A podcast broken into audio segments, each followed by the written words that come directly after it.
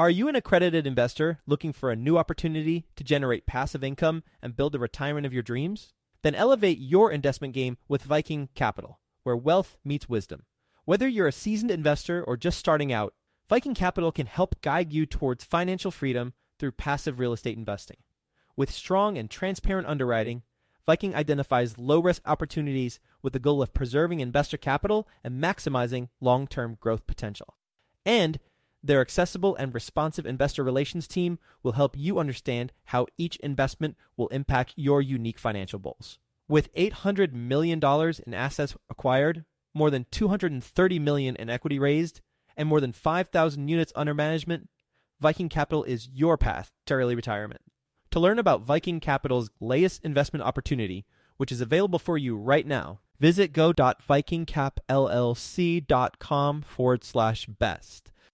That's go.vikingcapllc.com forward slash best to get started today. Did you know that within a decade, women will hold $30 trillion in investable assets?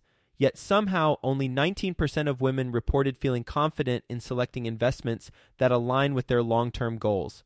Our friends at Invest Her are out to change that. Invest HerCon is the number one premier conference for women in real estate, and it's happening June 2nd through the 4th in Austin, Texas. Invest HerCon is not just another real estate conference. It's a transformational experience focused on real estate investing, business strategies, and self care tactics, all designed to help women take control of their financial futures. Gain the knowledge and skills you need to grow your portfolio and build a sustainable business, all while connecting with over 500 women who are playing at the same level. To learn more and to get your tickets, visit investhercon.com today and use the code 100BESTEVER to get $100 off your ticket. That's investher, H E R, con.com, promo code 100BESTEVER to get $100 off your ticket.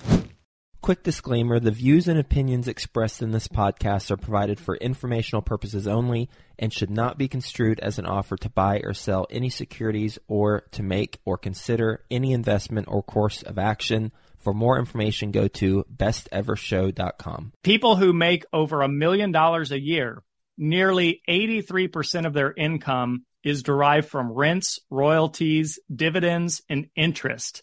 These are profits that come from passive investments. And by the way, 65% of these millionaires derive from at least three different income sources. Welcome to the Best Ever Show, the world's longest running daily commercial real estate podcast. Our hosts interview commercial real estate experts every day to get you the best advice ever with none of the fluffy stuff. Hey, best ever listeners, welcome back. This is another episode of Passive Investor Tips. I'm your host, Travis Watts. Today, we are talking about passive income and how the rich get richer. Disclaimers as always, not financial advice, not telling you or anyone what to do. Please seek license advice when it comes to your own investing with that top of mind, the point of the show is to make all of these practical, useful, straight to the point, as little time as possible, and give you the most value that I can. So hopefully that is appreciated so sometimes hearing just a different viewpoint on something can make all the difference. So I'm up here just simply sharing my thoughts and opinions, but keep in mind that I'm not the end all be all. I'm not the big guru here in the space that has all the answers. I'm just trying to articulate and clarify what's worked for me, what's worked for thousands of other people, especially when it comes to passive income and the investing space. In the last episode, we talked about stoicism and how that can help make you a better investor. And there's another great quote that I want to drop here from Marcus Aurelius, Emperor of Rome 2000 years ago. He said, everything we hear is an opinion, not a fact. Everything we see is a perspective and not the truth. So I'm simply here discussing again my opinions. They are not facts. It is my perspective and it may not be your truth. So with all that, I still hope it adds value anyway. So let's dive in. So when we talk about passive income, we don't have to think of that in terms of just real estate and cash flow. This could mean any form of investment that you make where you're not actively involved in the business and therefore not trading your active time. in exchange for money. So I'll drop a few ideas here to help articulate that point of what I mean. You could own a business, but you don't actively work in that business. You could have a vending machine where you hire an employee to restock it and collect the money and go deposit that into the bank for you. You could, of course, have a rental property that is professionally managed by someone else other than you, a dividend paying stock where you make the investment once and just sit back and collect the dividends a real estate private placement where you're a limited partner. That's what I tend to do the most. Maybe you published a book and you receive royalties for years to come. You made an oil and gas investment and you're making profits off the oil production. Maybe you lent out money to someone and you're charging them interest on that money. Maybe you have a whole life insurance policy and they're paying an annual dividend to you. And things like my wife and I, we used to rent out our car when it wasn't in use through a third party app where they would take care of everything for us and just send us the profits. So to me, all of that is encompassing the words passive income. That's how I see it. And that's how I'm going to present that in this episode.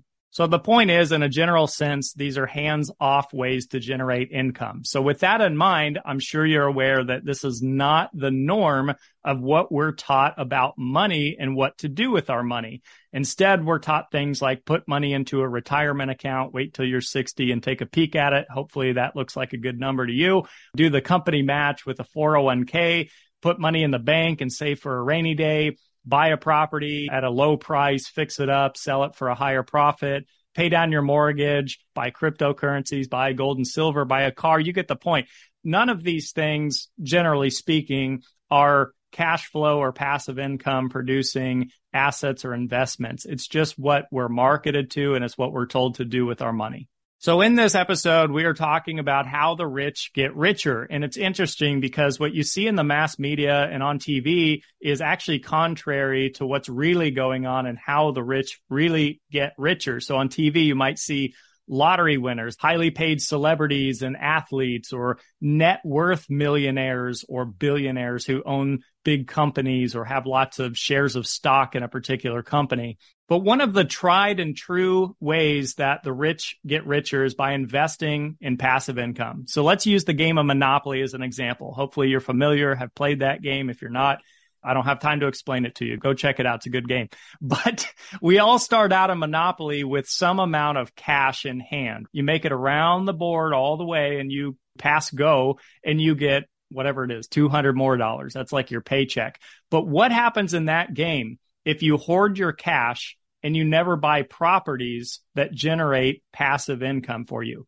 You end up going bankrupt, right? You end up eventually having to spend more money than what you're bringing in, and that brings bankruptcy. So the point is, it's literally impossible to win the game of Monopoly without buying passive income opportunities so I thought this was interesting. Before this episode, I came across something I was unfamiliar with, and it's that the IRS publishes something called the IRS Data Book, and it tells us, if you read through it, and it's on the .gov and all that kind of stuff, that people who make over a million dollars a year, nearly 83% of their income is derived from rents, royalties, dividends, and interest. These are profits that come from passive investments. And by the way, 65% of these millionaires derive from at least three different income sources. So while they may work for active wages, also there's usually a specific reason at why they do that. So that alone, my friends, is the simple answer to how the rich get richer, right? They're investing for passive income. But why invest for passive income? That's what I want to dig into a little more. So I've come up with something I want to share with you. It's a couple different case studies I want to explore. We'll get back to the show. But first, some sponsors I'm confident you'll find value in learning more about. It's no secret that everyone is trying to find a recession proof investment right now. What if you could invest in one of the most recession resilient asset classes of the last 25 years with one of the best teams in the U.S.? Self storage is that asset class, and Reliant Real Estate Management is that team. Reliant Real Estate Management is the 17th largest storage operator. They have sold over $1 billion in self storage assets and have lost no investor principal with the average project level IRR of 33% in the last three years. Right now, you can be one of the first to invest in their next fund at ReliantFund4.com. Fund 4 is a $100 million equity fund with seven properties already identified to close before the end of 2022. If you're an accredited investor, visit ReliantFund4.com to download the investment summary and schedule a call with Reliant's experienced team. That's ReliantFund4.com, R E L I A N T F U N D F O U R.com. I'd like to introduce you to my good friends over at PassiveInvesting.com, a private equity real estate firm based out of the Carolinas. PassiveInvesting.com makes it easy for you to start investing in real estate.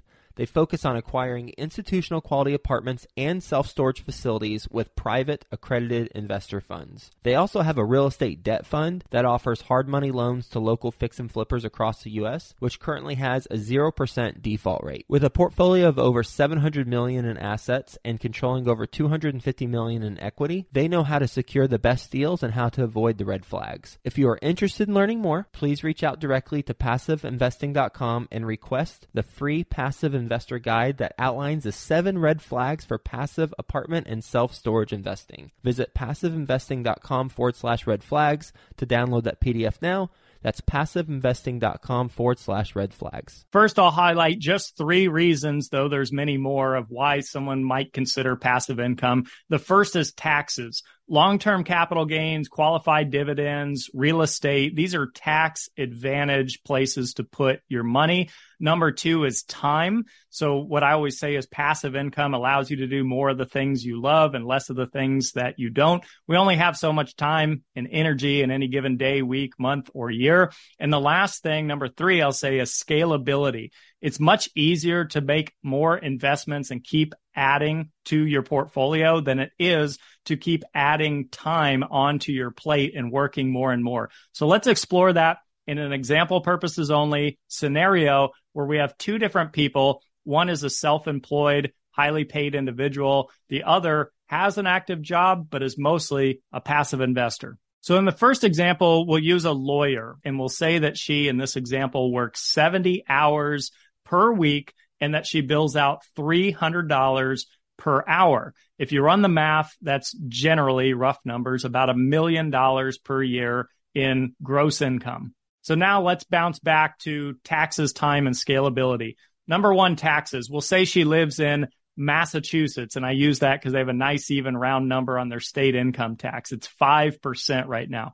So she would owe 5% of her million dollars in wages in state tax. 37% federal tax bracket. Again, these are just loose numbers. If you just look at the brackets, I know it might be more like 36 or 35 or something, but this is just the example I painted. And then because she's self employed, there's a 15.3% self employment tax on self employed individuals. So effectively, she's paying 57.3% in taxes. More than half of her total income is gone due to taxes.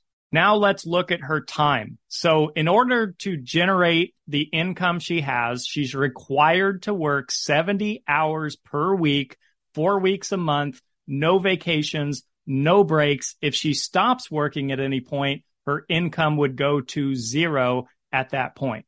Now let's look at scalability. So it would not be easy to scale this type of income because she's got really two things she can do. She can add more hours to each week, even though she's already working 70 hours per week. So that sounds like a recipe for burnout to me. Or she could raise her wages, but at the risk that she may lose some clients in the process and therefore end up with the same or maybe even less income than she had before. All right, now let's transition and look at this employee, W 2 active income earner, who still makes a million dollars per year, just like the lawyer, except only 200,000 is coming from the job or the active wages and 800,000 per year is coming from passive income investments.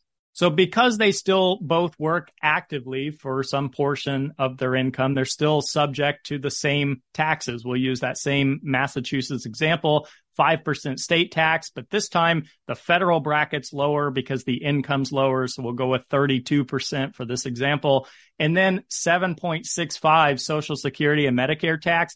That's because when you're an employee, that cost gets split. That 15.3 becomes half of that because the employer is paying the other half. So a total of 44.65% in taxes versus the lawyer paying 57.3% in tax. Now, depending on how this passive income is generated, there's lots of opportunities, as I pointed out earlier. Some may be tax favored, some may be tax free in some cases, some may be taxed at ordinary levels. So, just for some simple math, we're going to go with the middle of the road. I'm going to throw 15% tax over the passive income that's generated, all 800,000 of it. So if you run it dollar for dollar, the lawyer's paying $573,000 per year in tax and the investor slash employee is paying $209,300 in tax, a very substantial difference. But what's more is to look at the fact that maybe this employee slash investor is only working 40 hours per week instead of 70 hours per week. Maybe he's got health benefits or health insurance, maybe a 401k match, maybe time off benefits. So there's a lot of other benefits besides just the money and the taxes.